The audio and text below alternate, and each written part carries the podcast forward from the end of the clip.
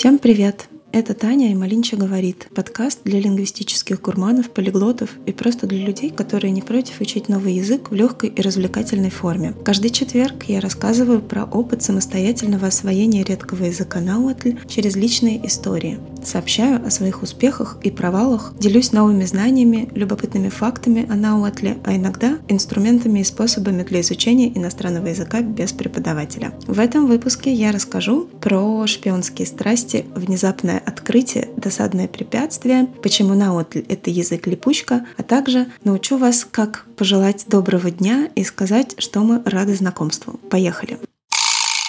Мои родители по каким-то только им понятным признакам очень быстро осознали, что моя свадьба с малознакомым иностранцем старше меня на 20 лет — это не шутка. Сначала мама говорила про какого-то проходимца, который постепенно в ее речах превратился в наркобарона, а из наркобарона в кровавого маньяка. Мама, которая всегда считала, что счастье женщины исключительно в замужестве и постоянно искала мне подходящую кандидатуру, на этот раз была резко против. Папа ничего не не говорил, потому что мама не давала ему вставить ни слова, рисуя апокалиптические картины. Вот я уезжаю в Мексику, меня расчленяют, а потом продают в рабство. Ну, или наоборот, сначала продают, а потом расчленяют. Через пару недель папа не выдержал того мрачного будущего, которое меня ждало, если я решусь таки довести свою авантюру со свадьбой до конца. Он сделал пару телефонных звонков, и мама, к моему удивлению, успокоилась. Еще через пару недель папа принес мне пухлый конверт, где было примерно полсотни фотографий, на первый взгляд практически одинаковых. На них был небольшой белый дом на четыре квартиры в спальном районе на фоне южного немного неряшливого городского пейзажа, который можно было спутать с Сочи. «Что это?» – спросила я. Отец молча протянул мне еще тощую стопочку распечаток. Я несколько раз перебрала желтоватые листки, которые на самом деле были копиями выписок. Они подтверждали, что мой будущий муж исправно оплачивает счета, не имеет кредитов и ничего государству не должен. Нашлась и копия его личного дела с места работы, а также общее резюме по итогам внешнего осмотра дома, где он жил. В этом куцом листке меня настолько поразила фраза «занавески на окнах чистые», что я прочла ее вслух дважды. После чистых занавесок мама внезапно смягчилась, и между мной и родителями установилось зыбкое перемирие. Я и Антонио созванивались по скайпу несколько раз в день, обсуждая, как идет сбор документов. Однако временами меня не покидало смутное, тревожно-тоскливое ощущение, что-то идет не так. Его нужно было заглушить, и для этого я искала информацию о Наотле. Из скупых сведений,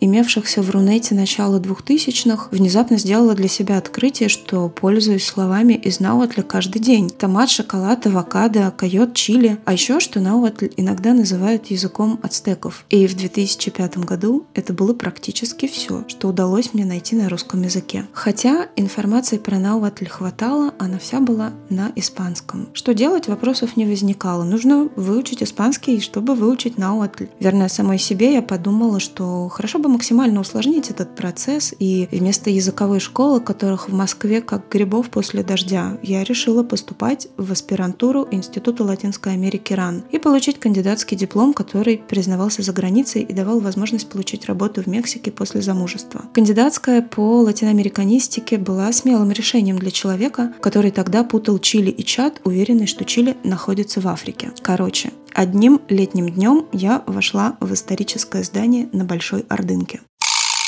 Науатль – это полисинтетический агглютинативный язык. Я называю его язык липучка. В одном слове может скрываться целое предложение. Отдельные основы слов по определенным правилам нанизываются друг на друга, как бусинки на нитку, образуя неделимое целое, то есть склеиваются. В таком винегрете на первых порах бывает сложно разобраться. Например, вот я скажу «Нина Канамака». Кажется, что это одно слово, хотя я сказала целую фразу «Я продаю мясо». И в этом длинном слове у нас живут местоимение «я», местоимение функции прямого дополнения, то есть продавать что-то существительное, ну и глагол. Так что каждое слово в науатле приходится разбирать буквально по косточкам, чтобы разлепить все это обратно. Кстати, по принципу агглютинации устроен и эсперанто.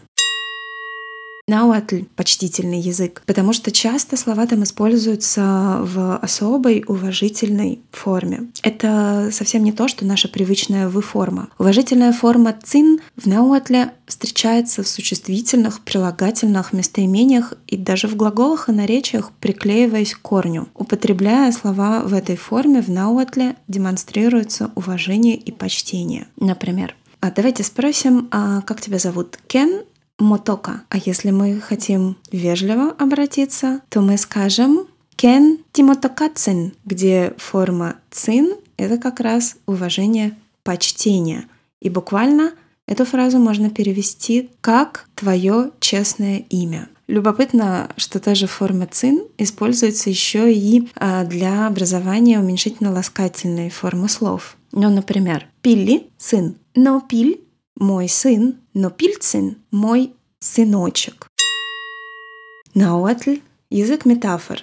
Слова не всегда можно перевести там буквально. Например, слово «самолет» — тепостототль, где тепос — металл, тототль — птица, то есть железная птица. Или такое слово айоточтли, как раз мой ник в Инстаграме. Айотль — черепаха, точтли — кролик. Черепаховый кролик? Нет, на самом деле это броненосец.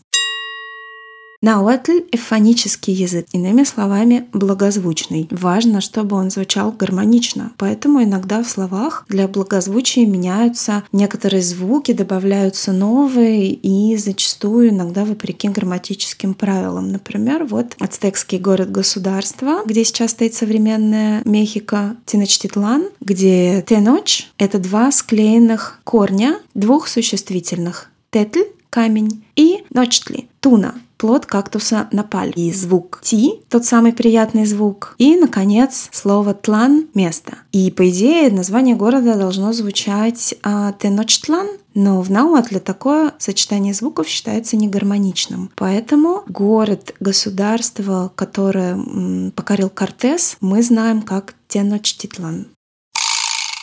И наш словарик на сегодня. Куали тонали. Доброе утро. Не сэмпаки, а мецешмати. Приятно с вами познакомиться. Пожалуй, на сегодня это все. Подписывайтесь на мой телеграм-канал и инстаграм, чтобы не пропустить полезные материалы. Присылайте обратную связь по электронной почте. Все ссылки вы найдете в описании подкаста. И оставляйте комментарии в любых подкаст-приложениях. То цикаты. Пока.